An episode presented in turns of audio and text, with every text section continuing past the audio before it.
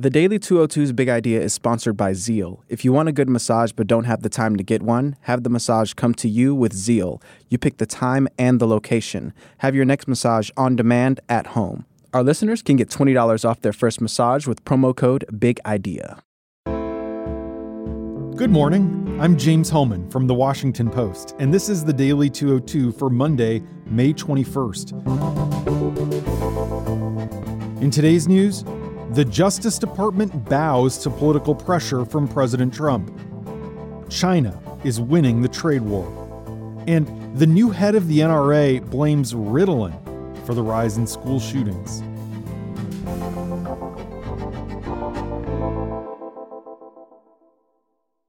But first, the big idea. Hillary Clinton's Yale commencement speech showcases elite tribalism in the Ivy League. Hillary Clinton got a rock star's reception Sunday afternoon when she spoke at a commencement ceremony for Yale University. Congratulations to the class of 2018. I am thrilled for all of you, even the three of you who live in Michigan and didn't request your absentee ballots in time. The Yale Law alumna started with a lot of self deprecating humor like that.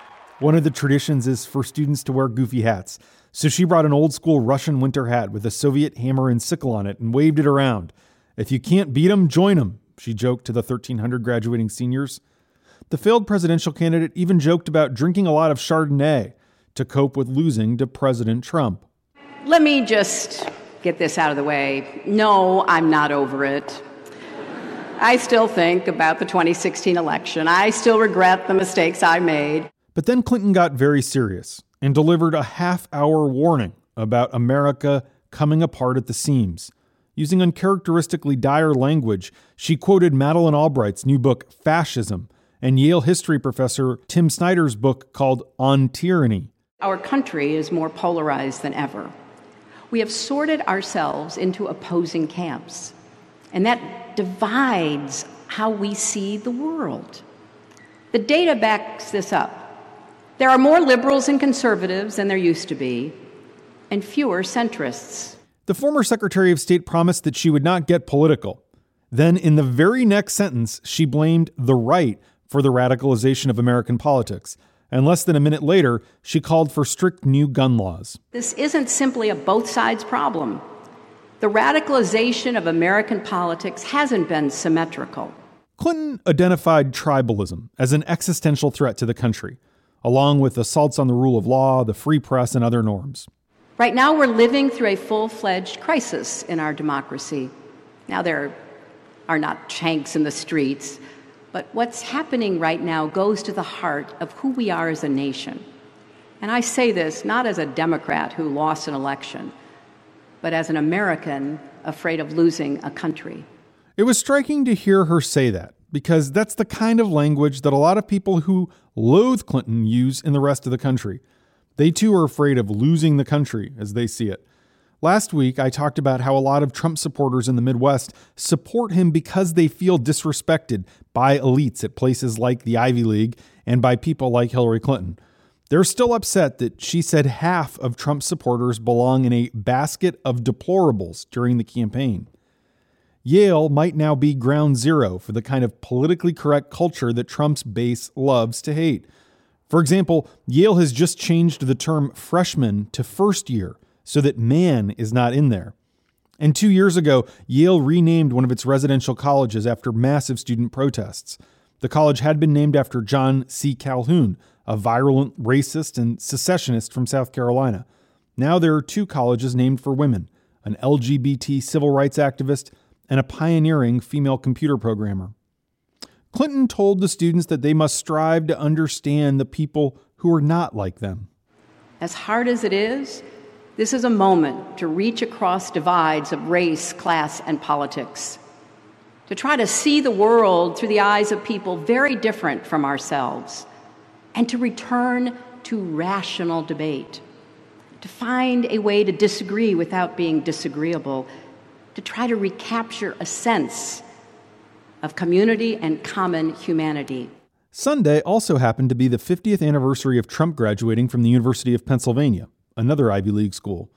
But Penn, unlike Yale with Hillary, is very uncomfortable with Trump.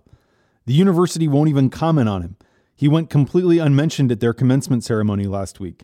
Student tour guides are even told not to mention that he went to the school, and when visitors ask about him, they're instructed to change the subject as quickly as possible.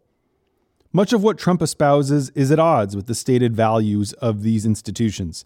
They've pushed back on a lot of his policies, such as the travel ban on people from majority Muslim countries.